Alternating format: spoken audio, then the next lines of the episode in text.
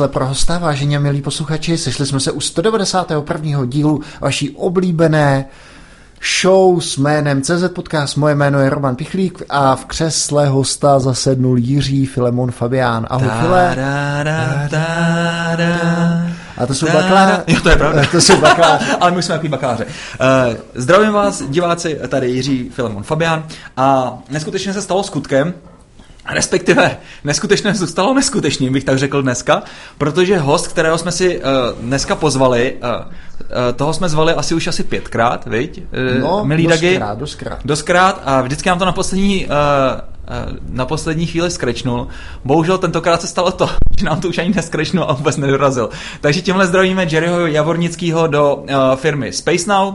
Vůbec nic se Jerry uh, neděje, klidně si, Zůstaň v klidu. Klidně si to zase zabukuj a my jsme stejně jako s tím počítali a těšili jsme se, že si vlastně jako tady ten díl užijeme sami pro sebe. Tak, tak, tak. Dělalo se toho zase samozřejmě hodně, takže je tu další nevážně, rozvážně. Tak jo, uh, Ne, převážně, nevážně a ty si dodal rozvážně a já nevím, co z našich keců se dá brát jako takový to rozvážný. Nezapomeň, že teďka jsme měli ten hate, který byl na Java.cz, že podcast super až na těch dvou moderátor, až na ty dva moderátory, který tam házejí ty oplzlý, oplzlý keci. Říkám rovnou fuck you, fuck you. Je to náš podcast, my tady můžeme být jaký chceme a jestli nás nerad posloucháš, no tak fajn, tak si nás vyfiltruj. ale já jsem, já jsem trošku Co? podezříval, že nás někdo vytroloval z těch našich posluchačů. Opravdu? Já jsem potom koukal do toho systému Java.cz To by z to jaký, nedalo. Z jaký, z, jaký to, z jaký to byl adresy, ale to bylo normálně sofistikované. To si můžeš vygenerovat takový temporary e-mailové adresy. No,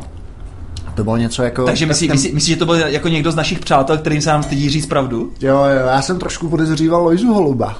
Lojzo, ty jsi minule zmiňoval, uh, ne, ty jsi zmiňoval vlastně na tom, na sítích nějak nějak uh, zmiňoval, že jsme tě nezmínili, tak tentokrát tě bohužel zase budeme muset takhle tady menšnout, protože jestli jsi to byl ty, tak tím pádem máš absolutní body dolů. Tak, Filemone, chystá se nějaký Top Monks ka- uh, coffee, případně co budete... Uh, jo, to Coffee se chy- chystá pořád. Minule jsme měli fakt pěkný Topons Coffee, musím mm-hmm. říct. Uh, bylo bylo? to vlastně na téma různý uh, frameworky, když potřebuješ vlastně rychle vykreslovat uh, grafíky a různý prostě nějakou infografiku a tak. To dělal Rarouš? Jo, to dělá Rarouš, měli jsme tam vlastně, máme tam ještě matematičku Dariu, já nevím, jestli si ji už potkal od nás, Eh, ze Sibiře, modelka, která vlastně s chodou okolností je navíc ma- matematička, takže je to takový zvláštní, taková zvláštní ne- nečekaná kombinace, která se vyloupla u nás na jižním městě. Takhle, Filemone, když vidím celou tu tvoji skvedru Azure, tak to je... Teďka k nám přišla nějaká nová accountačka. a Lea? Já než jsem, ne, tak Leu, že jo, tu už znám, že jo, ta její úspěšná kariéra, kdy Ano. vlastně z z vedoucí Teska se dostala vedoucí eh, týmu Top Monks nebo accountačka. Teďka je tam někdo jiný, Kristýna se myslím jmenuje. A to je sasačka. Jo? Chris, a Chris je zase zajímavá, protože to vlastně přichází z Airbanky. Mhm. V podstatě teďka tam mám vlastně uh, tři sasáky, kteří jsou absolutně hardkoráři a zároveň mají vlastně takový celkem kompatibilní meč uh, se zbytkem Top Monk, což je takový, čeho jsem se hodně bál. A vlastně tady ty tři lidi vlastně stáli úplně u zrodu Airbanky tady u nás. Jo. Takže teďka tam máš lidi ze Sibiře, lidi z, z Airbanky, pěkně to máš na, namíchaný. Jo, jo, je to, je to namíchaný. No a skoro okolností jsem vlastně na tom ještě, aby jsem se vrátil k tomu Top Monk Coffee, tak jsem se bavil i já, uh, nebo bavil jsem se určitě, ale uh, také jsem vlastně tam měl svůj vstup, protože já nevím, ale u mě to je skutečně tak, že každou chvíli potřebuju uh, nějakou knihovnu, něco takový jako Good Data Light, bych tak řekl. Prostě něco, co ti vykreslí prostě grafík, ale zároveň tam jsi schopný alespoň dát třeba nějaký filtr, nebo prostě si třeba udělat prostě jenom jako třeba přehodit osy. Ne prostě ne takový, ne takovou úplně variabilitu, dejme tomu. Jo. A mi se říká Excel, ne? No, tomu se, tomu se přesně říká Excel, ale když Excel nechceš. Když prostě chceš tady to v podstatě jako mít jako sdílený prostě nějaký grafik. Google Sheet. Takže ty by si, by si tak do apky udělal integraci s Google Ne, Sheetem ne, a to ne, to ne, to ne. No právě, právě. Tam jde o to, že prostě potřebuješ něco jako ala Kibana, Jo, Aha. že prostě třeba chceš vidět výsledky třeba, dejme tomu, uh, ve Frankovi. To znamená, že to je prostě nějaký graf, který není úplně tak jako takový standardizovaný, jako že prostě nějaký jako pie chart nebo podobný srágory, co jsou v každém tom frameworku, ale něco vlastně ale jako D3, kde vlastně máš absolutní vlastně volnost toho, co tam chceš kreslit.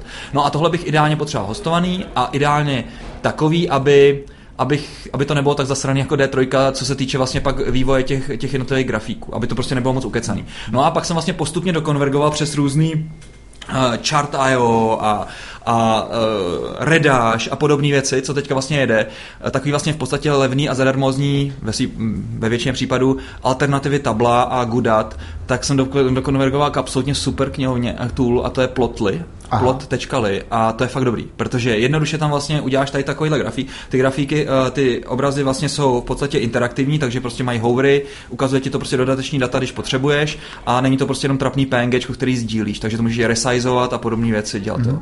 Takže fakt takový jako pěkná knihovna, kterou absolutně doporučuji eh, všem našim posluchačům. Už víš, co bude na dalším Top Monks Coffee? Ale teďka to nějak řeším a já myslím, že to je něco, zase něco ohledně dokru, ale nejsem si úplně jistý. Ty, ty to víš? Ne, ne, ne, já se ptám jenom, uh, tak abych udělal taky promoce ze Jagu, ten bude 26.3. Sponzorem jsou Gudata a témata je Kubernetes a OpenShift, myslím. Hele, už se to nějak vyvinulo jako Kubernetes versus AWS, nějak, že... No, to nevím, jestli víš, že vlastně Kubernetes as a service je služba, která nově, nebo nově, je to nějaký čas zpátky, přibyla hmm. na AWS, mm-hmm. takže máš, jsou tam, je to tam ve dvou, je to tam ve dvou variantách, Fargate a ještě jedna. Jo, Fargate. Mhm.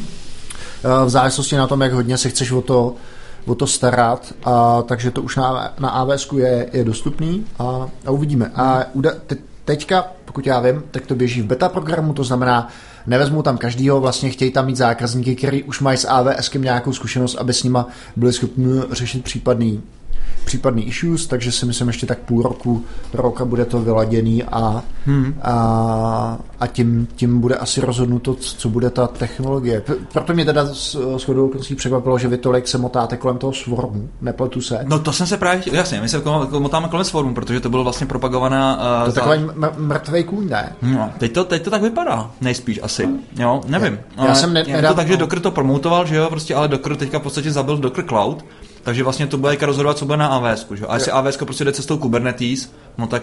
A já, uh, on dokonce Docker, ta společnost, která stojí za Dockerem, tak se rozhodla uh, vlastně podporovat Kubernetes. Mm-hmm. A někde jsem četl článek, že vlastně ta firma, myslím, co Docker i na co je, je v podstatě je, je mrtvá, jo. Jo, že... což je zajímavý, že jo, když narajzovali asi 100 milionů dolarů, ne? No jasně, no, ale vidíš, že udělají pár špatných rozhodnutí, to, že se třeba od začátku nepřipojili k, že se od začátku nepřipojili k k, ke Kubernetes a prostě jeli si cestou toho Swarmu, případně toho Docker Enterprise, který ve skutečnosti stejně asi na konci budou, vlastně oni myslím, že to řekli, že budou podporovat jako buď to Swarm, anebo, mm-hmm. nebo, mm-hmm. nebo Kubernetes. Otázka je, kdo dneska by šel, by šel do Swarmu, když ta hlavní investice té komunity okolo. To je vlastně to, co to posouvá dál. A obzvlášť dneska, když tam třeba přiskočí to AWS, tak eh, kdo kdo bude vlastně, kdo bude vyvíjet ten swarm, kdo to bude používat, víš? Mm, no top monks. ne, já nevím. Takhle, Filemone, možná je to jízda na mrtvém koni, ale třeba ne. Ale je, je, je, je, to klidně možný, to už jsme tady viděli hodněkrát. Uh, samozřejmě prostě do toho nebudeme jako investovat, jako já věřím tomu, že prostě ty kluci od nás vědí, co, co dělají případně. Tak je to minimálně zkušenost s tím uh, dělat nějakou, v podstatě udělat spin-off, že jo? Jo. Jo, spin-off. No, tak mm, jak to je? To zatím není žádný pricing, nebo to děláte jenom jako, to je open source, nebo já už si to přesně nepamatuju. Ale já už, já už taky ne, teď, teď, teď jsem trošku na tenkým ledě, upřímně řečeno nevím, co tam kluci jako teďka produkujou, ale myslím si, že to, že to bylo, že to byl open source normálně na GitHubu, který si mohl použít a vlastně tam to se vlastně přes ty konzultačky. Aha, aha. Hmm. Takže nějaký services k tomu. Mm-hmm. Nedostali jsme zpětnou vazbu, že tady k tomu nemáme žrát? Dostali. no a co? Tady ten díl je prostě absolutně bezosta. To znamená, ty lidi, kteří už to nechtějí poslouchat, tak už prostě nás vypněte. Protože se už asi nic jiného nedozvíte. No nicméně, my jsme tady s Dagem se sešli dole ve sklepě u sváčka a zjistili jsme jeden jako druhý, že máme vypnutý data. Já je mám vlastně z pragmatického důvodu, protože to je vlastně takový na mobilu, že to je vlastně takový můj uh, způsob toho, jak se zbavit závislosti na různých uh, píčovinkách typu čekování mailů, čekování ceny Litecoinů, to je teďka by the way asi úplně nejvíc, co teďka dělám, jako mi to přijde, že to mi nejvíc konzumuje baterku, prostě nějaký posraný coinka. Hm. Jo, tak to se mě můžeš zeptat, že jo, to je prostě nízko, ne, ta cena, tak jako... Jo, nízko, no přesně, to jsou, to jsou tady ty, tady ty dagiové. No, no, ne, no a není to, není to tak. Hmm. Kolik to je? No 100... Já myslím 100, 160, že to bylo, když jsme teďka začali natáčet. Aha. Hmm. a to víš bez těch dat, jo? No to vím, kde si dá to. to. To bylo ve školce, když jsem vyzvedával Maxe, takže tam ještě byla Wi-Fi, tak tam jsem se ještě připojil. Nicméně je to zajímavé, vůbec jsem se nechtěl bavit o, tady o nějakých posraných kryptoměnách, ale spíš o tom, že to je fakt zajímavý, že to není o tom jako vypnout si notifikace nebo podobně, ale když si vypneš data, tak konečně najednou prostě začneš si víc jako užívat eh, vůbec ten život, protože jako co děláš vlastně v tramvaji, když prostě jedeš? No okamžitě vytáhneš mobil, okamžitě začneš čekovat věci, protože si říkáš, že prostě jsi efektivní a vyřídíš nějaký maily, že jo? A pak prostě přijedeš stejně do té práce a říkáš si, hm, tak to jsem vyřídil, tak teďka co? Co tam Asi- budu dělat, viď? No, asi takový prostě jako, že ti to úplně jako, uh, že to není podle mě správně, že to není jako efektivita na správném místě. Takže jakmile jsem prostě vypnul ty data, tak najednou prostě jako víc si užíváš prostě toho, co se děje, jako té reality. Je to smutný ve své podstatě. Jo, že prostě jako to není o, nějak, o, nějakým, o nějakým prostě jenom vypnutí noti- no- notifikací, ale obecně vlastně od, a jakmile nemáš ty data, tak můžeš prostě začít jako konečně asi fungovat jako člověk. Jo, co mě teda přijde, uh, nechci říkat trapný, ale vlastně jo, to, je, to, to, jsou datový tarify v České republice. A přijde mi trapný. Nepřijde ti to trapný? Nepřijde mě. Hm. Já nevím, kolik teďka je 6 giga, že je normální, nebo Ne, to asi ani podle mě ne. ne. Giga, ti, giga v těch tarifech je. Tak já, já mám... Já nevím, já mám, já teda mám to, že vlastně platím ještě dětem vlastně mobily a máme všichni 6 giga. Mm, No a, a, a, jako nevím, jako, mm, platím já docela dost, ale jaký 2,5 tisíce nebo kolik? Aha. Že je docela dost. No mě, mě teda jako vadí to, že mám 3 gigabajty, který vyčerpám, no teď jsem je zrovna vyčerpal a tak kolik za to můžu, já mám teda nějaký firmní tarif, kde to je třeba, já nevím, 300 nebo No něco. tak to je dobrý. No, ale No, a podle mě se hojí přesně na mě, jo. To je, to je možné, no, to je, to je, to je možné. A teďka někdo, někdo jsem to viděl, jestli na Facebooku nebo na Twitteru, někdo říkal, že ve Větnamu, že tam má 3 gigabajty za den, je, Hmm. je to, A teď Jirka píše mi teďka říkal kolega, který, že má normálně nějaký tarif se 40 gigama, takže ono to jako nějak bude, ale akorát se asi o to nesnažíme. A jak říkám, prostě jako teďka po té zkušenosti bez datový, to datového pustu, já se o to ani snažit nebudu.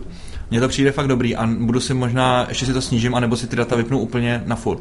Protože ty, to přijde, že ta kvalita toho života se ti zvýší hodně. Ono se, ono to, je, ono se to nezdá, ale a co? si to. No, mě, na, mě by vlastně na tom bezdatovém životě, to jak jsi říkal o té efektivitě, jo, já to určitě často máš taky, že ti něco napadne a ta možnost prostě realizovat to přes ten mobil, jako mohl bych si to asi někam zapsat a řešit to později. As, asi by to možná, asi by to možná, Jde o to, že jakmile jednou, jednou ten mobil vytáhneš, tak už ho nepustíš z ruky, víš. Takže okamžitě prostě swipeneš a začneš, začneš používat nějakou jinou apku. a co se mi často stává, že začnu v jedné aplikaci, skončím v jiné a vůbec nevím, co jsem chtěl v té No. původní a proč tam jsem. Absolutní defokus, jo. Absolutně. Uh, Filemone, co nějaký technické věci, zaujalo tě něco v poslední Těho, době? furt, furt teďka. Ale zrovna teďka, když jsme se sem šli, tak právě proto jsem takový trošku jako roz, rozdychtěný. Uh, jsme měli call s týpkem z toho, z Holochainu, což je vlastně alternativa blockchainu, zase taková, zase takový zvláštní, zvláštní open sourceová knihovnička, no knihovna, celý systém. V podstatě jde o to, že je to alternativa k Ethereu a podobným, a podobným těm systémům, který, nebo sítím, který ti umožní uh, developit takzvaný digitální aplikace DApps, to znamená kusy kódu, který jsou vlastně v podstatě na tom blockchainu a ty vlastně je můžeš exekuovat, nebo ta sítě exekuje výměnou za, za, ty, za, za nějaký poplatek. Jo, takže v podstatě jaký AWS. Hele, Je už, už je nějaký reálný jiný use case než kryptoměny k blockchainu? Jako nějaký jako apky, jo? No třeba apky postavené čistě na blockchainu, jakože to jo, funguje. Jo, jo, jo. Ale tak třeba nevím, jako mně se docela líbí Arcade City, a což je vlastně alternativa Uberu nebo Liftaga, což je vlastně čistě postavený nad blockchainem. A A jak to funguje? No. Nebo co to je? To je, to je teda taxislužba? taxislužba, vzniklo to tak, že vlastně Uber se, eh, nebo Uber ne, eh, já nevím, jestli Uber se rozhodl, anebo jestli Uber byl vymrskán, podobně Aha. jako, jako u nás eh, v Brně, tak vlastně tady to se jim stalo v Austinu, v Texasu. A vlastně přes noc se stalo taxikářům to, že najednou neměli jako práci, že? takže prostě absolutně jako nasrání a viděli, že vlastně byli v podstatě jenom v područí toho Uberu, kdežto prostě vlastně jako oni chtěli řídit dál a ty zákazníci tam pořád byli, jenom tam prostě nebyl ten systém, že jo? což je přesně ta ukázka té té- té té centralizace eh, v podstatě jako toho paradoxu těch, tý, těch, těch sharingových sítí, které jsou dneska, které to vidíme, ať už to je prostě Airbnb, Uber a tak, že zatím přes stejně vždycky stojí nějaká korporace, která je v podstatě centralizovaná.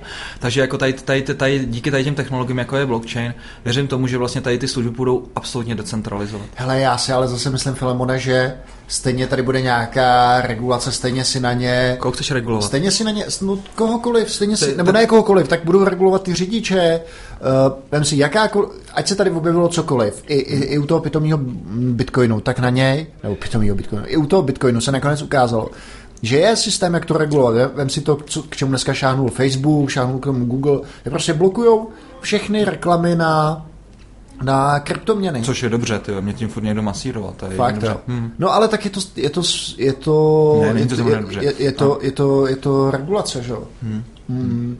Že to, co se děje s Uberem, že, že dneska i ten Uber je, je, je svolný k tomu, že tady prostě udělají dohodu se státem nebo budou se Já si chovat. myslím, že Uber zmizí odsud. Že to je pro ně tak malý trh a prostě takovýho jako painu, že radši půjdou pryč. Jo, mimochodem, já jsem měl teďka skvělý, skvělý zážitek s, s Uberem. Hmm. A minulou středu jsem zaspal a máme vždycky plavání o 6 hodin ráno. Jasně. Takže v 5.40 jsem se, zamáš jsem budík v 50 Mhm. a v 5.40 jsem se probral, že jsem si říkal, tyhle, jak se dostanu na ten, na ten Strahov. Já jsem, no a tak autem kašlu na to nepojedu, jak si zavolám Uber. Takže zavolám ten Uber, který tam byl asi za 3 minuty. Teďka přijelo SUVčko Peugeot No. a ten řídil Černoch. Kevin z Nigérie. Kámo, to auto bylo automat. Jeli jsme celou cestu, podle mě čtyři, to jsme jeli 40. A ten chlápek, ten nemohl mít papír, ten v každé zatáčce si takhle skoro vykukoval, že si stáhnul okýnko a koukal, nevím co prostě, eh, hledal. eh, Měl pět hvězdíček. Hele, to nevím, jak, jaký měl hodnocení a, a bylo to teda vtipný. Nakonec na ten Strav jsem přijel asi tak stejně rych, no tím autobusem, tou Sockou bych tam podle mě přijel tak o minutu, o minutu později. Já ještě bylo vtipný, že já jsem chtěl jít na stadion Strav a on to ani neuměl zadat do navigace, takže já jsem ho celou tu cestu navigoval, že jo, přes všechny ty křižovatky. No, Jako tohle, tohle je trošku takový jako nepříjemný. A to se mi stalo taky několikrát jako s Uberem. A to jsme jeli prostě občas jak tím řičem do jednosměrek. Občas jsme prostě jednou jsme prostě jenom vyjeli, jak ten zvednutý na, ten uh, nástupní ostrůvek na tramvaje, tak jsme vyjeli jedním kolem tam, takže on prostě v podstatě lítal jiskry, protože mu to bralo normálně za, a to byl, mně se často stává, že teda jezdím s Rusama. To, To se byly Rusové, no, protože Rusové to funguje tak, že v podstatě tím, jak jezdili na těch segwayích nejspíš, tak tady vlastně byla mafie, která je pásla prostě na těch segwayích v městě. Jo. No, z, z města prostě seg, teda město prostě segway dalo pryč, no, tak co měli kluci dělat? No tak prostě nakoupili, nakoupili drahý auta a vlastně udělali si normálně taxislužby pod Uberem, že? No. Takže je to taková jako zvláštní situace, no. Nevím. Já musím říct, že ne, vždycky, mě, vždycky se mi jed, nebo jedna věc, no, třeba, co je pro mě taková teďka technická oblast, o kterou se docela dost zajímám, No. to je takzvaný chaos engineering, že jo? Jako první s tím přišli Netflixu, je to vlastně o tom, že máš nějaké hypotézy, jak funguje tvůj systém Jo. a ty si říkáš, když, se, když nastane takováhle událost, můj systém se bude chovat takhle a takhle. Například, když Jasně. mi vypadne tady databáze, tak ten systém se bude chovat takhle a takhle. Mhm. Mm-hmm. A v řízených podmínkách vlastně zkoušíš, zkoušíš tady ty chyby nasimulovat a říkáš si, eh, nebo zkoušíš, že se ten sy- systém skutečně Ano, tak, ano. tak chová. Tak to je vlastně jedna, jedna z věcí, která, které já jsem, které já jsem vždycky, vždycky věřil, protože si ne- myslím, že ať máš jak, eh, jakkoliv kvalitní QA, tak prostě ty fuck upy a všechno to, co, to, čemu se říká neznámý neznámo, to začne fungovat až ve chvíli, kdy to hodíš na produkci a dostane se to do styku s reálnýma uživatelema. Tak je to pro mě po, dev, po DevOps, je tohle to vlastně další nějaký level, chaos engineering, něco, co já bych rád, rád zavedl. No a tady v tom kontextu uh, jsem viděl, že se buď to někdo od vás, Martin Damovský, No. anebo někdo z PriceFX se prosil uh, neskutečným číslem integračních testů. Jo, jo, jo. Asi tisíc nebo kolik. No. Já jsem říkal, to je šílenství, ne? Prostě proč teda jako vlastně lidi nejdou tou cestou, jak ty říkáš? To znamená prostě hoď to na produkci a rychle to tam prostě vyzkoušej prostě na reálných prostě userech, protože stejně nejsi schopný pokrýt všechny ty možnosti. A hlavně prostě jako boot těch integračních testů, vůbec ten setup je prostě šílený. Jako.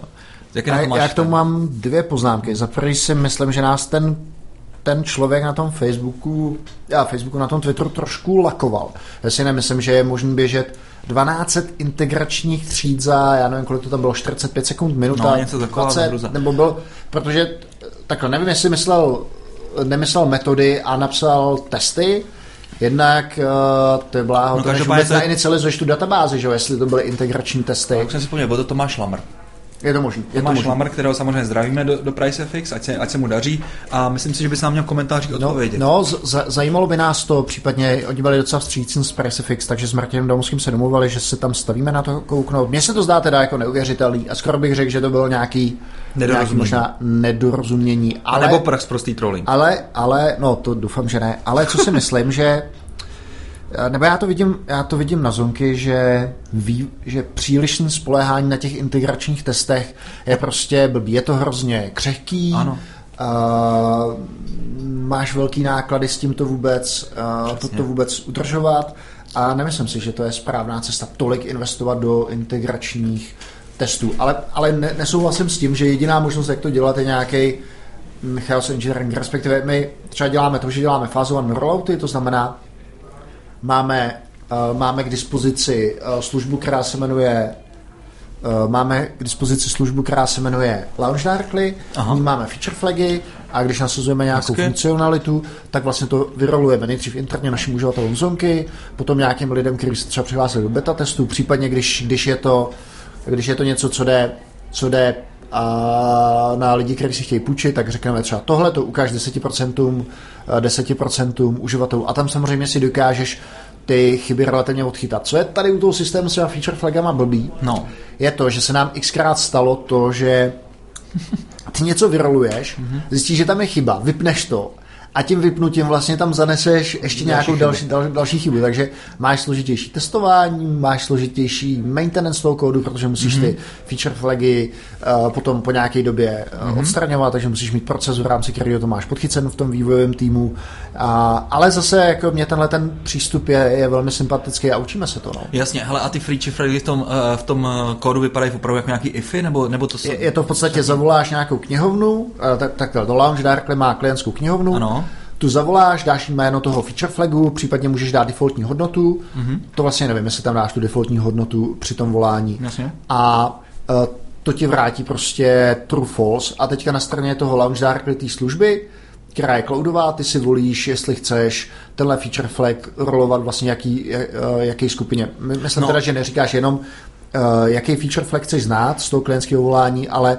vlastně dáváš nějakou identifikaci toho uživatele, aby si byl vlastně schopný na straně toho Launch Darkly rozhodnout, jestli ti spadá do té skupiny. Autorizace, pro kterou, jasně. Pro, ne, spíš pro kterou ty to chceš povolit. Jo? To by tam přijde uživatel Loiza a ty máš v tom, u toho feature flagu nastaven, že Loiza má dostat takovou nebo makovou hodnotu, ale potřebuješ vlastně tomu Launch Darkly předat tady ten kontext, že ten uživatel je Loiza nebo že patří do skupiny Buffalo Ro- Rozumím, rozumím. Nicméně ještě pořád jako mi není úplně jasný, jak teda vlastně ten feature flag, jak definuješ to, ten rozsah toho feature flagu v té tvý aplikaci, víš? Jako co teda, jak to jak vlastně označíš kus toho kódu, který vlastně patří pod jo. ten daný feature flag?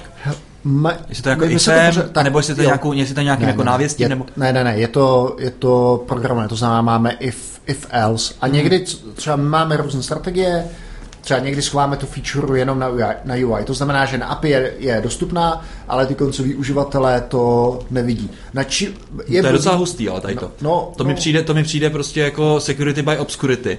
A tohle, ale, ale prostě to, ty boty, boty, boty, musí, boty musí prostě ale, automatizovaně ale, zkoušet volat, ne? Ale my, to, my tím neřešíme žádnou sekuritu, my tím řešíme jenom to, že se, že se ta daná funkcionalita ukáže jenom, jenom někomu, kdo je pro nás ten... Jo, takže ti nevadí, že to někdo třeba na, ne, pořádně ne, protestuje? Ne, ne, ne, nevadí. Headless. Ne, nevadí, nevadí, okay. nevadí.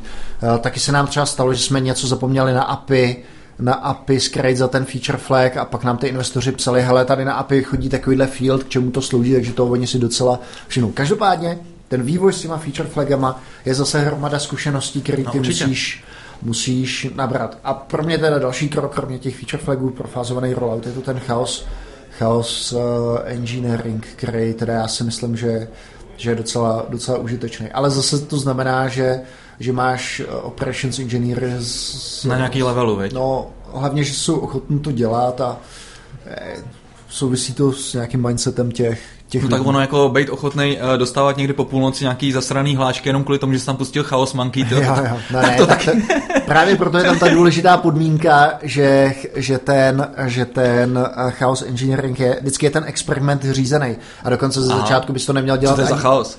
Eh, neměl bys to dělat ani na produkci. Ostatně, když to zaváděli v Netflixu, tak to bylo tak, že to skutečně běželo eh, jenom v pondělí až čtvrtek v nějakém časovém okně, aby, aby se kluci vyspali přes aby se kluci, aby se kluci vyspali.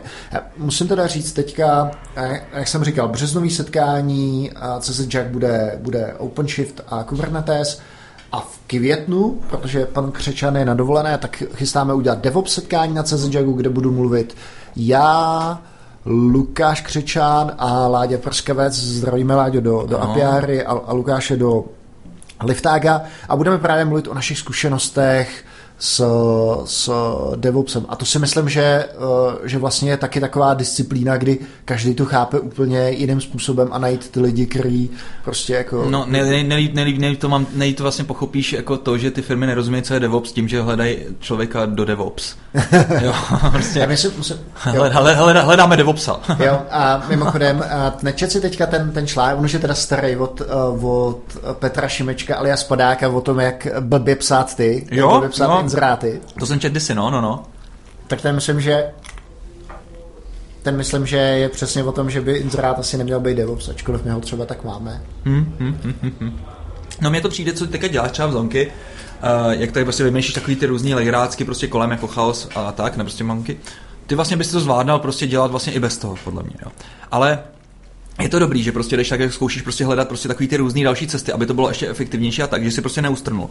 To je absolutní pecka. A hlavně si myslím, že to je zábavný pro ten tým, ne? Že vlastně ono, jako to je třeba, já nevím, jestli sleduješ, prostě jak dlouho třeba ty inženýři, jak dlouho je baví dělat jeden problém, jo? prostě když vezmeš třeba zomky jako takový, ne? Prostě. Je to prostě projekt, nebo když byl třeba v Gudatech, tak to je prostě jasný. Tak jsem byl, ne? Prostě jak dlouho tě to jako bavilo vůbec ta doména?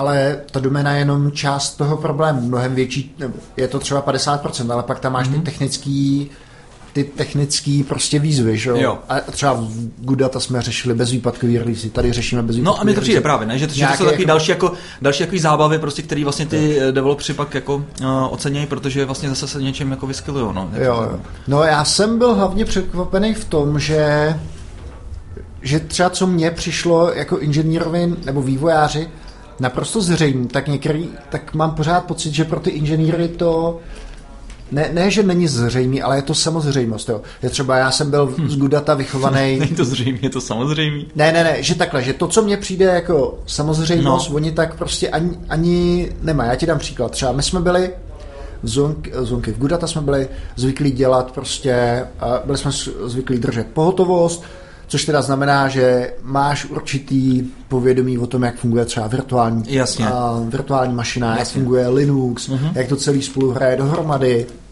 A třeba na začátku jsem ty vědomosti taky neměl, ale pak jsem je pak jsem je získal, jak vlastně, co máš dělat, když ti to, za, když ti to zatuhne v produkci, že prostě důležitý je to nahodit zpátky, že, ta, že ten audit co se tam dělo, přichází až ex post.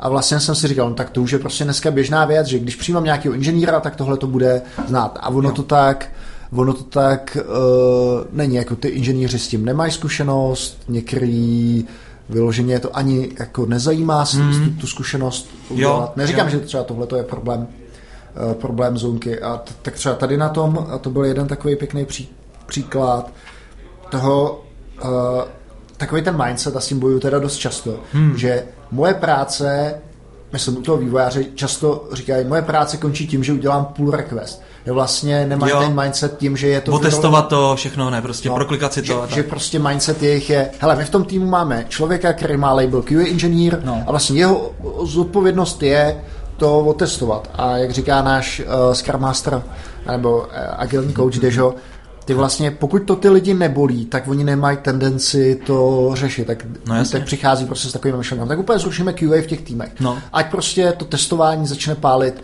ten tým a uvidíš, jak se prostě pohne kupředu, jo. kupředu nějaká jo. automatizace. Ne, to se, to se pohne kupředu akorát support, ne? Proto, Fakt, protože ty developři, ty developři stejně nebudou testovat, ne? Prostě budou z nich padat furt ty prostě polovičatý srágory, protože ty testeři prostě mají nějaký mindset. A já jsem dřív třeba jako testery zatracoval, ale já myslím, pokud si firma může dovolit ten luxus jako tam mít jako full-timeový testera, tak je to fakt dobře. Jo, a ty developři, já už nevím, jako co, co, se děje, ne, prostě evidentně prostě to není jenom jako uh, náš case, prostě proklikávají happy day scénáře, když už teda aspoň jako něco proklikávají, ale že by chtěli prostě schodit svoji apku, tak to teda každopádně vůbec ne. A, a nejhorší je prostě takový to, tak už to tam máš, tak si to otestuj, ne, prostě, no, strašný to. Jo, jo, musím, já, nebo co si myslím, že funguje skvěle je, když tom týmu máš nějaký lídry, který tady tu, tady, ten, tady tu tvoji myšlenku prostě jsou schopný tam uh, dotáhnout do toho konce, že opravdu to vidím, že nemusíš mít uh, nemusíš tam mít všechny lidi, ano. Eh, který to berou za svý, ale ano. stačí ti vlastně pár, který jo. přesvědčí jo. tím příkladem ten, hmm. ten zbytek. A musím říct, že to je teda běh na dlouhou tráť, už jsme to tady několikrát říkali, prostě si taková rostlskávačka, která jim pořád opakuje no, ty principy a pořád jakoby se jim to snažíš vštěpovat a ono to devětkrát nevyjde a na po desátý jo. Hmm, hmm. Takže a to je k tomu, to je k tomu. Je to energetická vysávačka, ale ty mi přijdeš furt ještě takový jako pozitivní hodně, tak víš, jakože jsem tě ne- nenašel, nena, jako známe se dlouho, ne prostě, a že by tě to nějak semlelo, ne prostě, tak jako, tak docela se držíš, teda musím říct. No, tak ono je to taky hodně o tom, když si ten tým postavíš, tak mu, tak mu do jistý míry věříš. Teďka tam tady máme lidi z Top Monks, tak ty si nám naje, na, ty si najel ty. Mhm. A, tak, tak těm teda taky věříme, No. Ale zdravíme, zdravíme Brdlouše samozřejmě, uh, Juhinu hlišnu. a Hlíšňu. Uh, no, takže tak. Uh, sleduješ třeba ty ještě takovéhle věci, které se týkají chaos engineeringu? Nebo... Mně přijde, že se to tam nic nezměnilo moc. Já, No. jako, já si pamatuju, že jsem prostě tenkrát jsem byl úplně nadšený, když tenkrát eh, Netflix eh, vyroloval na GitHubu všechny ty své tooly. Ať už to byl mm, ten, že jo, Chaos, Engine, Chaos Monkey, pak ten, takový to rozpojování těch těch, těch spojek, no jak se to jmenuje? Uh, ty myslíš Hystrix? Hystrix, no. A tady ty věcičky, tak jsem říkal, ty to je tak úžasný, že prostě někdo dělá takovýhle věci, ne? A tenkrát mě to bavilo studovat, ale myslím, že teďka se to posunulo, jako co mě baví, tak to jsou prostě ty věci kolem, uh, kolem, kolem obecně teda, no, zase, aby blockchainu a tak.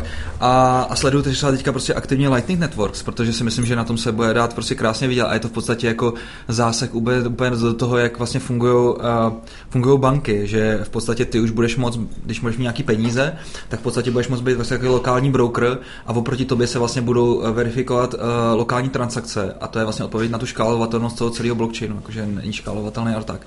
Takže v podstatě ty tam jenom nabiješ, pak vlastně tímhle garantuješ, eh, garantuješ vlastně ty jednotlivé transakce, že, že, že v podstatě na ně jsou peníze. To znamená, když se, v momentě, kdy se budou vlastně mít vypořádat, třeba po nějaký době, tak vlastně všechno to probulá na ten, na, ten, na ten blockchain vlastně v jedné velký, v jedný velký transakci. A, a vlastně ty mít peníze vlastně z těch jednotlivých transakcí, které pro, eh, vlastně proběhnou na tom lokálním noudu. Hele, a koho problém to teda řeší? No tohle řeší problém toho, že prostě nemůžeš teďka jít a koupit si prostě pivko, pivko za, za, za bitcoin, že jo? No za bitcoin ne, ale za prostě a je, ta, je tady, existuje vůbec tady skupina lidí, která, vel, jako řekněme, biznesově zajímavá skupina lidí, kteří by tohle chtěli dělat? Já si myslím, že jo, ne, nebo? Nebo kolik myslíš, že lidí prostě s tak volatilní měnou, jako je Bitcoin, chce třeba platit za kafe, že jo? Tak vem Tak si, jak teďka, je to, teďka je to samozřejmě prostě přechodný, ale to já už vidím, jak se roznesou prostě v komentářích lidi. Tak jasně, že teďka prostě jako všechno prostě přepočítáme na fiat, to znamená zdálnivě ta měna je volatilní, ale mm, jako tohle je prostě přechodný období, kdy se to prostě usadí, že jo. Jako samozřejmě prostě Já si myslím, že ty, že ty státy jsou mocnější, než si myslíš a mají možnosti prostě to regulovat. To je- to A ta je- regulace to prostě zabije. Hmm. Dřív nebo dřív nebo později. Ještě, ještě zpátky k tomu chaos engineeringu. nicméně ta naše sázka furt platí, že? Platí, platí. Jo, jo, Asi je ten Bitcoin v roce 2022, nebo kdy to bylo. Počkej, počkej, ty už natahuješ, to bylo dřív? Ne, ne, ne, ne, ne kámo. To bylo za pět let a bylo to, sázel jsem se 2017 na Dobře, dobře, J dobře. Open Space. Ale to jsem ti chtěl říct zpátky k tomu chaos engineeringu. Víš co, jedna věc je, když s tím přijde jednorožec, proč se, tomu, proč se jim vlastně říká jednorožec, No, pro- je jedno- tak zácný? No jasně. No tak, No. když s tím přijde jednorožec typu uh, Netflix, Ano. a, ale jiná věc je prostě dostat to do té praxe, takže oni prostě Jo. jo. uvolní Jo. nějaký toolset, ale ty technické nástroje, to je jenom velmi malá, No, jasně. malá část toho problému. Vem si, změnit mindset těch lidí, No. u, nastavit ty procesy fungování té firmy, aby tohle to bylo vůbec možné, Ale- získat s tím zkušenosti, vychytat si ty fuck upy. To je vlastně na tom to těžký, ne? Ano, ano, ne, ano, já tě úplně rozumím. A co si třeba lidi vůbec neuvědomí, je to, že ten vývoj se jim brutálně třeba prodraží. Jo, že prostě najednou tam třeba budou mít prostě jako méně třeba dejme tomu chyb a budou prostě spokojenější a budou třeba rysat rychleji, ale prostě to jenom jako rozděl, rozsekat tu aplikaci na mikroservisy, tak aby prostě ty týmy byly schopní vůbec jako spolu releaseovat. Jako to, to je o mindsetu a o nějakých prostě fakt jako seniorních skills, jo. to prostě nemůžeš hodit na nějaký eh, na nějaký začátečníky, že jim řekneš, že tak budeme používat serverless, tady máš lambdy, ty a všichni budeme mikroservisovat. No. No, já třeba co se týká těch mikroslužeb, tak si myslím, že prakticky s tím někdo nemá zkušenosti. Vem si, to, to téma je hrozně starý z pohledu. A tak to si myslím, že zase, zase přejáníš. Já myslím, že jako no, tady... ale tak, tak někdo, kdo to, někdo, kdo ne, udělal z jednoho monolitu deset monolitů, podle mě, aby, tak takových firm moc nebude, nebo já jsem ani, já jsem aspoň na ně, na ně nenarazil. Hmm.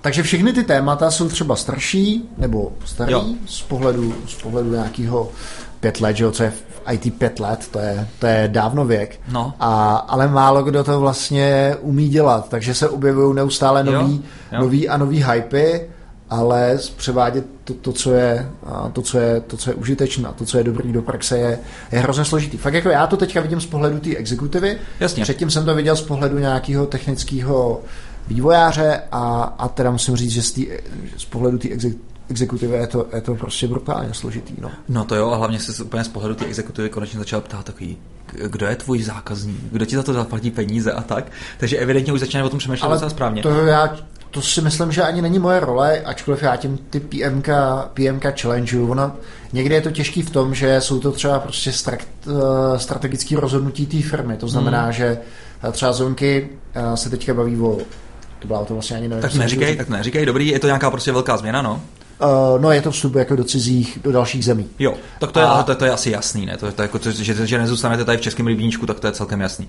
Jo. Takže to je nějaká zahraniční expanze, ano. Uh, je, to, je, to zahrani, je to zahraniční, uh, zahraniční uh, expanze. Německo, a... Polsko, kde? Hm? ne, to se neví. To se neví. To se neví, dobře. Uh, ale, nebo takhle, ta teoretická No, protože se to jmenuje žonky.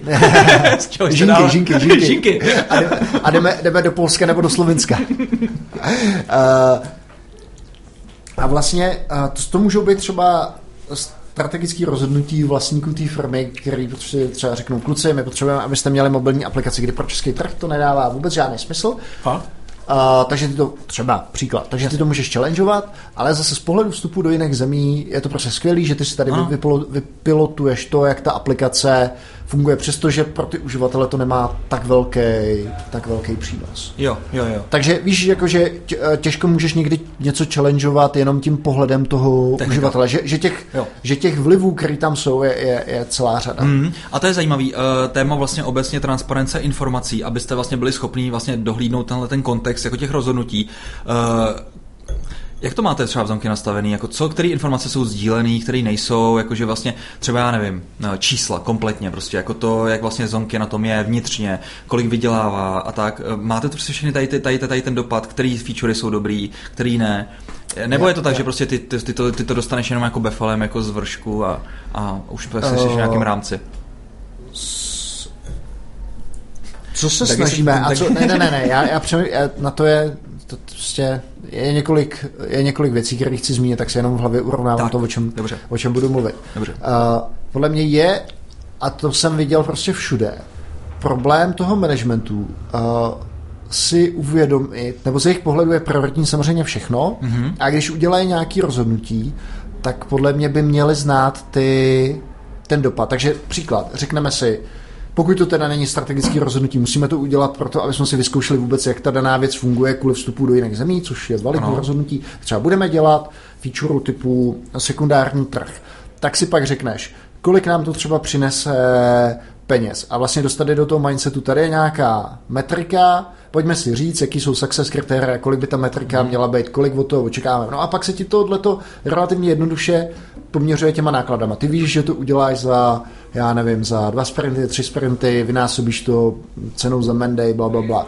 A, a podle mě ty lidi Uh, tohle to podle mě obecně nejsou v těch firmách zvyklí, zvyklí dělat, že pro ně je ten mindset takový, že IT je jenom nějaká... Výkonná. Nějak, no, no, no, no, no, no, je, no. jenom je to prostě tady do, Lopaty? součástka. Tak, neřekl to, neřek ne, to náhodou při Java Open Space?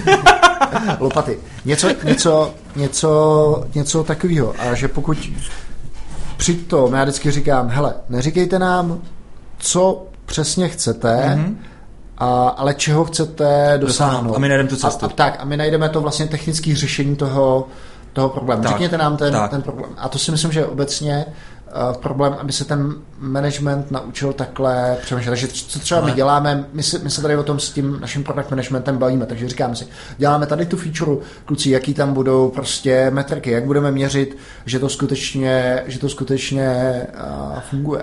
Mm. Takže to, to jsou čísla, které jsou třeba transparentní a víme, celá ta firma prostě ví, když máme nějaký cíl, třeba kolik máme mít investorů, nebo kolik má být, kolik, kolik musíme mít prostě půjček, mm tak to jsou čísla, na které všichni, všichni vědí. Třeba to, kolik, já nevím, se platí za infrastrukturu, to asi všichni nevědí, protože mm, mm. asi to není úplně jako potřeba. No. Ok, no tak jasně. Tak jo. No, ne, u, u, vás, u vás asi ne, to se, protože přece jenom těch peněz je tam hodně teďka, takže není potřeba šetřit na nesprávných místech, což absolutně chápu. Uh, nicméně k tomu vlastně školení toho uh, managementu na tady ten způsob vlastně fungování, tak uh, to bych doporučil uh, celou takovou, vlastně myslím, že to je i celý nějaký kurz, uh, Pragmatic Product uh, 嗯。Management, myslím, že se tak se jmenovalo.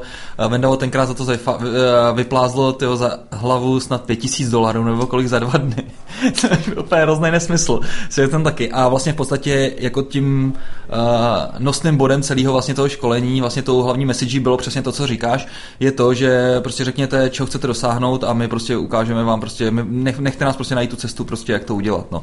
Než prostě takový ten control freak, hele, jako takhle si představuju tu mobilní apku, protože ve finále to ani nemusí být mobilní apka, že jo? Může to být prostě úplně cokoliv, prostě jakýkoliv prostředek, vlastně, kterým dosáhneš ten záměr, kterým vlastně, ten business záměr, který vlastně si nějakým způsobem vytyčil, ten os, osvícený. No. Jo, jo. No, uh, podle mě snažíme se ten kontext těm lidem dát, aby to mm. viděl třeba. Teďka investujeme do mobilní aplikace, přestože třeba pro český trh to nedává takovýhle smysl, tak to mm. dává smysl z důvodu XY jako mm. Z. Mm. Já mně teď přijde, že když vlastně jako tady to samozřejmě sdílíš, je to super uh, a pak třeba mají ty lidi možnost taky to třeba nějak ovlivnit, nebo, nebo je to jenom takový vyloženě jednosměrný, jako jenom takový jako že sdílení a prostě teď se chovej. A teďka co myslíš tím ovlivnit? No, myslím to, aby se prostě k tomu vyjádřili, aby prostě jako třeba řekli, hele, tady ten směrem ne, mně to přijde, že to je, že to je blbý a tak. Prostě. Hmm. Jo, aby tam prostě byla i tady ta možnost, protože samozřejmě prostě většina lidí jenom chce ty informace a nechce o ničem rozhodovat. Jo.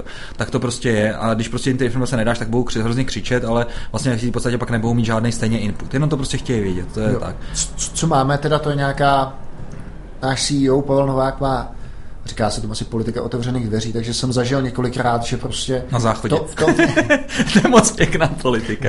že uh, v tom vývojovém týmu třeba byli lidi, kteří s něčím úplně nesouhlasili, hmm. nebo, nebo možná to challengeovali. Jo. A Pavel podle mě jim to vždycky vysvětlil a bylo to ku prospěchu, to dobrý, no. ku prospěchu věci, že mm. pochopili ten jeho, jeho pohled. To, a to, to je podle mě fér. To je jako fér, když... a hlavně je dobrý si uvědomit, že v Zonky taky nepracuje 10 lidí, ale jich tam kolik teďka? 150. No tak 150, to jsem, to jsem myslel, že mě zabiješ nějakým 500 nebo tak. Ne, Přes ne, 150 ne, je to ještě, furt dobrý, no. Ale tak zase si myslím, že ne všichni ty lidi mají maj zájem se tady o to prostě, jako k němu, k němu jít. No, chci, chci říct, kdyby to třeba 500, ne, prostě, a tak tam každou chvíli ťuká nějaký jouda, že se mu něco Ale líbí, to se, nestane, to se nestane, Filemone, že to je opravdu ten člověk, že si, já to řeknu blbě, že si lajzne za tím CEO, to... Fakt? Jako není to, to má tak... takový posery? No to ne, ale podle mě je to taková lidská lidská vlastnost. No. Opravdu? Jako u vás jste taky všichni, máš jo, Já mám furt někoho, a jako víc co, ne, my to máme trošku jako jinak, že jo. Takže jako sice mám nějaký, nějaký titul CEO, a to je jenom proto, aby ta firma byla trošku čitelná na venek, ale v podstatě to nic neznamená, protože vevnitř to je tak, že prostě tam mají ten hlas prostě ty jednotlivý jako influenceři, jako je Rarouš, nebo jako je Lea třeba, nebo jako je Anička Kováčová, nebo podobně, ne prostě. A to jsou lidi, kteří ve finále prostě drivou tu firmu, ne. Já prostě do té firmy v podstatě ani teďka už nemusím a vím, že prostě se to, to tam prostě děje nějak, jo, a prostě bude se to dít. Takže, tak, takže jako jo, jasně, ale každou chvíli mám prostě někoho u stolu. Ne? To jo, ale zase tvůj nebo Top Monks fungují na jiném principu, že My dodáváme jeden nějaký produkt, který se jmenuje Zonky, ano. když to ty máš v podstatě inovační kancelář no, nebo no, je, studio. No, nevím, jak bych to, to řekl hezky, ano, studio, kancelář je hnusný. nebo tak jak bys to nazval? jo, je to studio, jasně. Tak dobře, tak je to inkubátor. Ne, inkubátor neříkej, to vypadá, kdyby tam měli nějaký vajíčka, ty někde v nějakém teplet. jak, met, jak Matrixu. No, přesně, ne, ne, ne. Je, je, no je to studio, jasně. A děláme tam prostě, že jo, tak jako ty startupové věci, tak tam je prostě velký risk, tak prostě tak tam musíš prostě sledovat to, jestli prostě se to někdy vrátí nebo nevrátí, prostě tak tam je to jiný, jiný typ problému. U těch, u těch, u těch komerčních, komerčních projektů je to zase o tom, že prostě máme, máme jisté klienty, kteří uh, byť jsou, byť jsou celkem uh, na tom dobře, tak nechtějí platit a podobně, což se netýká samozřejmě zonky, zonky je samozřejmě absolutně v pořádku a tak. Takže tam je zase, tam je zase takovýhle, takovýhle fakapíky řešit, no, tak je to furt něco, no. Ale jak říkám, teďka už je tam vlastně vybudovaná ta armáda těch lidí, kteří tady to v podstatě dělají, ale jako bez nějakého befelu nebo tak, jo. Takže to, to, jsem docela rád a to třeba je to, co se povedlo ten minulý rok, pořádně jako tam vlastně rozdelegovat ty, ty zodpovědnosti a vlastně probudit ty lidi. Jo, vlastně z takový té letargie a netečnosti, že on to někdo udělá, nebo prostě on je tam prostě jako Filemon, ten to prostě ten to vždycky nějak udělá, ten tam sedí. Tak v podstatě jako tam bylo jasně daný během toho roku, že vlastně ty lidi, kteří fakt jako nechtěli a prostě ani třeba dlouhodobě výsledky, tak prostě šli z té firmy pryč a se to vlastně pročistilo. A ono to zase začíná prostě u takových jako malých věcí, jako je třeba čistá kuchyňka. Ono to, pak lidi prostě jako na mě prostě koukají jako na blázna blázna, že prostě jako tam lidi péru za to, že prostě když si udělají zelený čaj, eh, tak tam prostě nechají to sejtko přes noc a on to stvrdne a ty tam prostě zůstane. Teď, když přijde nějaká návštěva, tak prostě na to koukají, že, že prostě tam máme takovýhle hnus. Jo. A to je prostě přesně jako je to s tím barákem, s tím, s tím jedním rozbitým oknem. Jakmile to okno necháš rozbitý, tak prostě do měsíce budeš mít rozmácený všechny okna a ta firma prostě začne, nebo ten barák prostě nejspíš prostě někdo vyskotuje a vyhoří. Ne? No a stejně tak to je prostě u té firmy. To začíná prostě jenom čistýma záchodama, čistou kuchyňkou, prostě čistým prostředím, aby to nějak vypadalo. Proto... Takže to není úplně takový punk, že by si každý dělal, co chtěl, ale máš tam prostě jistý pravidla, které ty lidi musí. No jasně, že tam jsou pravidla, ne prostě jo. Takže takže jako uh, ono to občas prostě někdo si třeba připadá, při, uh, připadá, když prostě řekneš to punk, jako prostě punk, tak to je prostě nějaký mrdník, ne. Jako jasně, jsou tam prostě nějaký spoty, prostě, že ty lidi to si tam v tom jako žijou, jako že to jsou prostě celý týmy, kteří tam prostě žijou v nějakém takovém svém bordílku, že tam mají prostě vodní dýmky a tak. A v pohodě, to je jejich prostředí, ale to, to, to sdílný prostředí, který prostě, kde se potkáváme všichni, tak prostě chci, aby bylo čistý. Hele, jak jsi tady k tomu došel? Protože tohle, tohle už je to si měl takhle nastavit od začátku, nebo si k tomu došel nějakou teďka jako zkušeností tím, jak jste fungovali? Že třeba tohle bych řekl, že nebude věc, nebo takhle, tohle to by mi třeba Top Monks, jak, se o tom, jak jsme se o tom vždycky bavili, jak to by vůbec jako nešlo, že tohle budeš řešit. A to, co, to, to, to, co teďka zmiňuješ, tak mi dává perfektně smysl z pohledu té teorie rozbitých oken, ale No, nevím, já jsem to tak měl teda vždycky. Vždycky, jo? Hmm, jako, jako jo, jako jasně, jako vypadám sice jako takový jako volnomyšlenkář a to, to třeba jsem, ale prostě jedno, jedno z našich pravidel, který máme prostě jako firmní hodnotu je to, že moje svoboda prostě končí tam, kde začíná svoboda někoho jiného. Uh, to znamená, to, tím se prolíná úplně vším, že jo. Třeba dejme tomu to, že uh, chci, aby lidi jednotliví prostě dostávali rychle odpovědi od těch druhých. Pokud prostě závisíš na někom, což jako je jeden prostě špatný symptom, že prostě když je ta závislost obrovská a prostě potřebuješ k jedné činnosti prostě uh, jsou náležitost nebo uh, spolupráci několika lidí, tak je to většinou prostě jako špatně, že to ukazuje, že prostě to není dobře jako nastavený, buď to je blbá architektura, nebo je prostě blbě nastavený prostě to, jak funguje, a tak to je jedno. No, ale když už prostě to nastane, že prostě potřebuješ, třeba prostě já potřebuji odpověď od tebe a jsme decentralizovaná firma, jsme, eh, to znamená, fungujeme remotně, tak ale musí být prostě nastavený nějaký základní práva, že já prostě musím mít aspoň nějaký předpoklad, kdy jako dostanu tu odpověď od tebe.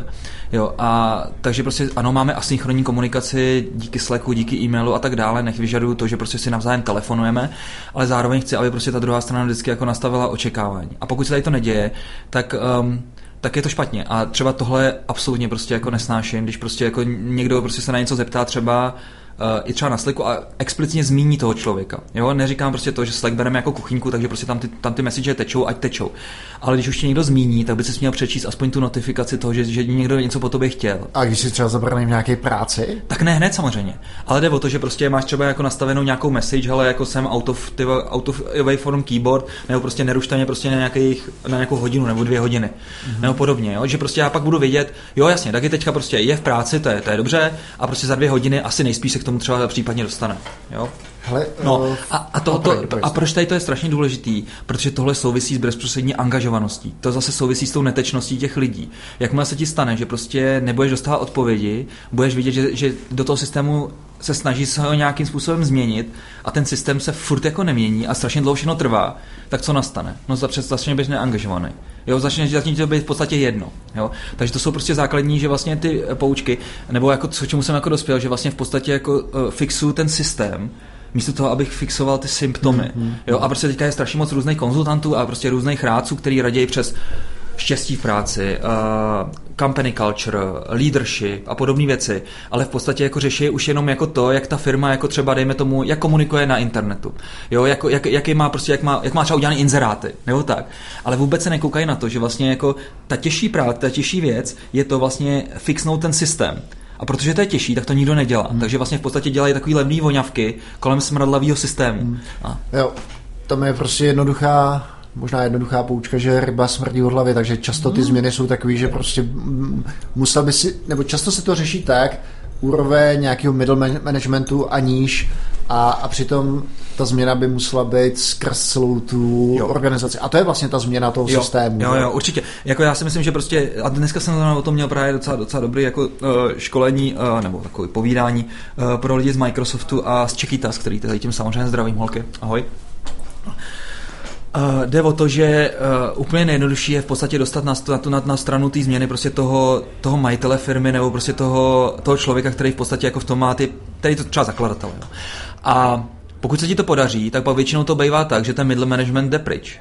Hmm. protože ten už je zvyklý fungovat v nějakém systému. A to jsou ty lidi, kteří v podstatě už tam mají ty výdobytky, který jim ten předchozí systém dal a bojí se toho, že vlastně ty změny je, je vlastně pro ně budou jenom k horšímu. Prostě ten status prostě ztratí. Takže většinou ten middle management jde pryč a vlastně naopak vlastně ty obrodíš ty, ty, pes, ty, ty, ty nejnižší. No. Takže to většinou bývá. No. Mně často přišlo uh, přišla ta dysfunkčnost, nebo nefunkčnost, ano, nefunkčnost dysfunkce, těch, no. dysfunkce těch organizací v tom, že ten ten opravdu ten vysoký management měl nějakou představu, jak to, jak to dělat. Pak byli no. ty developři, kteří to byli schopni dělat. A pak byla přesně ta vrstva mezi tím, která to vždycky totálně No jasně, totálně a, to je, a to je přece, jako, to je přece pattern, uh, pattern vajíčko, ne? To neznám. No pattern vajíčko to je tak, kam se vlastně dříve... To asi nebude od Gamy a spol. Uh, Gamma, Bloch, nebo jak bylo takové ty... Jako Gang, gang, of? Gang? Ne, ne, myslím, že to ne. Tady to, leda, že by mi přibrali mezi sebe a uděláme Gang of Five a já jim daru, daru výměnou patent vajíčko. vajíčko. Což je, což je, což je vlastně uh, v podstatě uspořádání, ke kterému dříve nebo později dospějou veškeré firmy po celém světě, jako všechny korporace. Je to z toho důvodu, že, no znáš ten známý obrázek toho kopáče, který kope jediný a kolem něj stojí těch 10, 10, 10 zevlů, co na něj koukají do ty díry a vlastně jenom mu radí, jak má kopat, že jo? Jo, jo, to vidím docela často. Klasika, no. klasika. Tak to je přesně ono. Je to z toho důvodu, že vlastně, když ty jsi měl na začátku třeba ten dobrý tým a ty programátoři, ale samozřejmě prostě třeba chtějí dostat přidáno. A tím, jak vlastně ty firmy jsou organizované hierarchicky, tak vlastně jako ty potřebuješ, aby prostě jako uh, si je nejdřív uh, jim zvednul dejme tomu roli, aby mohli dostat přidáno. Jinak se to neobhájíš. Prostě je to, hmm. prostě eh, pro developera tady máme prostě takovouhle package, chceš víc, no tak pak už nemůže být developer a musí být manager. A myslím, že na tohle téma si přesně měl jako tu svoji, eh, ten svůj trošku rantík na Open Space, ale prostě takhle to je, že vlastně ty, ty lidi vlastně pušuješ z té jejich hezký komfortní role, která je správná. Jako já nevím, proč by nemohl být 60 let developer. Jo, jako já se, nebo developer možná ne, ale potkal jsem prostě super adminy třeba databázový starý. Určitě. A tak dále. To je, do toho se nebudu pouštět, to už tam, tam už jsme byli. Nicméně dříve nebo později se stane to, že ti prostě najednou kvůli tady tomu, že ty potřebuješ tím lidem přidat, tak jim vlastně jako místo té jako pyramidy prostě v podstatě si zase hřeznout prostě takový ten middle management, protože jako většina pak lidí už jako nahoru už se nedostane, ale někam nahoru se dostane, takže vlastně vznikne takový jako takový prostě ten prostředek a pak máš ty, ta výkonná moc je malá, no. Um, to jo, zase na druhou stranu ten middle, middle management tam má svoji roli. Vím si, že my máme zónky dneska něco jako v, v tom DevOps 35 lidí. No. Možná, že už nás bude i víc. Jasně. A tam to prostě už neuděláš tak, že se budeš, že já se budu bavit s každým tím jednotlivým no, vývojářem. Stejně si prostě tam identifikuješ ty lidi, s kterými řešíš vlastně nějakou svoji strategickou mm, vizi mm. toho, kam chceš, aby to směřovalo. Protože oni mají předpoklady k tomu, aby to byli schopni že jo, exekuovat, což se ti, což se ti, co se ti vytříbí mm. a oni jsou pro tebe vlastně garanti toho, že to dopadne tak, jak, tak, jak jste se do, do, dohodli, nebo že to půjde aspoň tím, aspoň tím směrem. Takže stejně ti tam takováhle, takováhle vrstva, ať už přiznaná nebo nepřiznaná, vznikne. A je to jenom tím, že najednou máš prostě ze třech lidí nebo z pěti lidí 25 nebo 30. No jasně, a proč máš jednou týmu? Těch ne, ne, tak to samozřejmě můžeš mít rozdělený na, na, na týmy. To, to podle mě jako ne, nehraje žádnou... A proč jsou na sobě závislí ty týmy? Ty týmy na sobě nejsou, uh, nejsou závislé. Já jenom chci říct, že tak to, že od určitý, ne, to, to, že od určitý úrovně ty potřebuješ něco delegovat, je podle mě, to, to je funkce velikosti té ty organizace. No a víš, a já si právě myslím, že to je naopak jako uh, v podstatě chyba v systému. A je to to samé, jako by si řekl, že potřebuješ, uh, třeba podívej se na design měst, uh, já nevím, jestli prostě Krnáčová má na, prostě mít na starosti prostě dopravu někde na Žižku. No nemá, ale právě proto tady má nějaký oddělení, který to řeší. Já neříkám, že ta správná cesta je dělat oddělení, ale stejně dojde k tomu, že od určité velikosti té firmy ty, ty musíš prostě ty věci delegovat, protože už se nemůžeš bavit na úrovni peer-to-peer, protože to prostě neškáluje. Od určitého počtu lidí to neškáluje. Ty jim to vysvětluješ, všichni by podle mě měli mít ten kontext, ale nejde to podle mě bez těch prostředníků. Jasně, no. E, tak jasně, prostě to číslo je prostě, dejme tomu nějakých 30, kdy jsi schopný v podstatě ještě o těch lidech vidět aspoň to, jakou mají rodinu, jestli myslím, mají děti. Myslím, to záleží na mozku, e, záleží to prostě na tvý kapacitě. Myslím 150. Ne, to je, to, to je 125, to je 120 jo. a to je vlastně, nebo možná 150, 120. 147 je podle mě to, kdy, má, kdy máš s nima takovýhle vazby. A, a to je Danbartova konstanta a to je zase to, že jenom aspoň víš jejich jméno, ale jako to nižší číslo prostě jako to je vlastně na to, že vlastně víš i jejich kontext. Víš, že třeba se tady Dagimu narodilo dítě a tak, jo. A to je prostě nějaký jako takovýhle nízký To bude do 50? No, to bude do 50. Já myslím, že to je kolem 30. Jako zá, jsou, jsou jedinci, kteří to třeba zvládli a vím, že to bylo třeba v DHL, měli, to s tím se hrozně prsili, že tam mají, že tam měl nějakýho ředitele, který byl schopný prostě si pamatovat snad všechny. Baťa, že jo, ten si vlastně vše, měl prostě tu svoji, tu svoji tu asistentku, která zapisovala o každém všechno a vždycky, když se s ním potkal, tak mu vždycky před něho nabrýfovala a takže on prostě vypadal jako, že znal prostě o každém všechno. Ale, ale tady v tom DHL to byl skutečně nějaký týpek, já už nevím, jak se jmenoval, nějaký Němec, který měl úplně neskutečnou paměť a prostě pamatoval si všechny ty lidi. No. Mm-hmm. Jako, eh, Dagi, to jsou prostě dva světonázory, já samozřejmě prostě tam nejsem, abych prostě měl nějaký tým 50 lidí, který dělá jednu věc. Myslím si, že by to třeba šlo udělat tak, že máš prostě ty týmy v podstatě nezávislý a jako mikroservisově v podstatě mají nastavený nějaké očekávání, jeden tým, druhý tým. Nevím, možná, možná, možná pak by byl absolutní mes, jako těžko říct, no. Ale přijde mi tady ta synchronizace, na tohle vyšel úplně strašně dobrý článek, asi zločet taky, o, taková ta spověď toho hlavního architekta přes ve Windows, když vlastně pracovali na Longhornu tenkrát, Aha, na Windows 2000. No a On tam právě popisoval, jak vůbec fungoval vlastně vývoj a ten release toho těch nových Windowsů. To byl nějaký fuck up, ne? Okay. No strašně, jako teď oni to nakonec nereleasli, že jo? Tam byl vlastně ten nový uh, databázový file systém, který měli release, no to na to snad ještě, to byla snad ještě idea Billa Gatese. Ne, podle mě toho ne. Ta, takhle, Steve Ballmer asi ne, teda. No, Steve Ballmer rozhodně ne, no. Ten, ten prostě, ten, ten tam rozhodně nebyl. Ale Bill Gates, myslím, že vymyslel tady ten, nebo aspoň ta idea byla, prostě databázový file systém ještě kdysi, tak oni to chtěli udělat. A nakonec toho nic nebylo. My jsme se na to tenkrát ještě v Systenetu strašně těšili, prostě měli jsme nějaký bety prostě z toho, z těch MSDN sítě a tak, ale nikdy to nebylo. To je jedno. A krásný článek, který popisuje právě tady, tu, tady ten synchronizační hell, Jo, že prostě jako jak se prostě pokusili, jak vlastně tam měli každý, prostě každá ta skupina měla nějaký svoje zájmy a snažili se to vlastně celý synchronizovat v nějakých těch stovkách developerů prostě na do jednoho a nebyli schopní prostě během několika let něco releasenout a vedle toho prostě jim sekala ta konkurence prostě jeden release za druhým. Takže jak, eh, my možná to dáme do show notes. No. Mimochodem to, jak jsi říkal s tím, eh, poslední poznámka s tím, že by ty týmy měly mít každý svoje mikroservisy a tak. To zase můžeš dělat, to, to mimochodem vede přesně tady k tomu, že každý z těch týmů bude mít svoje zájmy. No. Ale hlavně ti to neškáluje z pohledu toho produktu. My když jsme mm-hmm. zonky stáli předtím, když se rozrostl ten počet vývojářů, jak je vlastně rozdělíme do těch týmů, jaký budou odpovědnosti těch týmů, tak mě bylo jasné, když to rozdělíme tak, že budou ty týmy zodpovědné za určitý funkcionality, tak to nebude škálovat z pohledu té produktové roadmapy, protože málo kdy ty řekneš, tým tady má tři vlast, že to je izolovaný jasně. Hmm. A teďka jakoby by si, jak, jak budeš saturovat ten jejich backlog, tak aby, tak aby uh, oni ti dodávali tu, tu funkcionalitu, kterou ty potřebuješ. Jo. Na konci dne ty si stejně jenom, do, nebo ten úspěch té firmy je daný tím, že jsi schopný doručovat ty featurey a ty featurey, jako nemůžeš tam ty featurey dávat podle toho, jak se ti rozpadají na ty jednotlivé mikroslužby, že to by taky mohlo dopadnout tak. Jeden ten tým prostě půl roku nedělá nic, protože na jeho tři mikroslužby zrovna není žádný požadavek a jiný tým, který je totálně, eh, totálně zavalený, tam nestíhá. Jasně. Takže my jsme to udělali tak, že máme ty týmy jsou schopní dělat jakoukoliv část toho produktu, mm-hmm. pak máme tým, který mu říkáme Delta, tam se řeší velký, uh, velký prostě technologické změny, pak máme Echo tým, ten dělá mobilní aplikaci a pak máme ten SRE tým, který vlastně, ten se snažíme teďka nastartovat, ten řeší vlastně infrastrukturu, všechno, mm-hmm. všechno, co se týká AWS, Dockeru, prostě takovéhle vlastně operability té věci v produkci a tak, jo, jo. a tak podobně. Takže je to prostě nějaký mix prostě přístupů. A myslím si, že teda od určitý velikosti budeš, stejně dojdeme k tomu, že nějaký ownership za určitý části toho systému budeme muset na ty týmy, eh, týmy hodit. No vidíš, ale třeba teďka, jak jsi to řekl, tak mi to přijde, že třeba tak nějakou tu velkou feature dáš tomu v týmu Delta, ten je jak velký? Uh, Pět lidí? Čtyři lidi, no. Čtyři lidi, přesně ne. Tak to prostě není žádný jako nic jako složitého na synchronizaci. To prostě mají no. jasně definovanou prostě feature a hop a nemusí se bavit s nikým jiným. Já, já ti řeknu příklad, co oni dělají. Jo. Tady no. ten tým třeba dělal ty bezvýpadkový, bezvýpadkový release jo. nebo jo. API gateway pro mikroslužby a to potom má vlastně dopad na všechny ty zbylý týmy, protože když se, někdo, když se někdo z těch týmů releaseovat dneska bezvýpadkově, tak vlastně závisí na té infrastruktuře, kterou připravil ten Delta tým a na těch omezeních, které vlastně oni třeba zavedli mm. do toho bez bezvýpadkového, bezvýpadkového nasazení. No. no moc pěkný, ale tak já myslím, že o tady tom uh, setupu, který teďka nastavujete v zonky, nebo už jste nastavili, bychom si měli asi popovit ještě pak dále, protože myslím, že nebudu jediný, koho tady to bude zajímat, uh, konkrétně bez, bezvýpadkový release.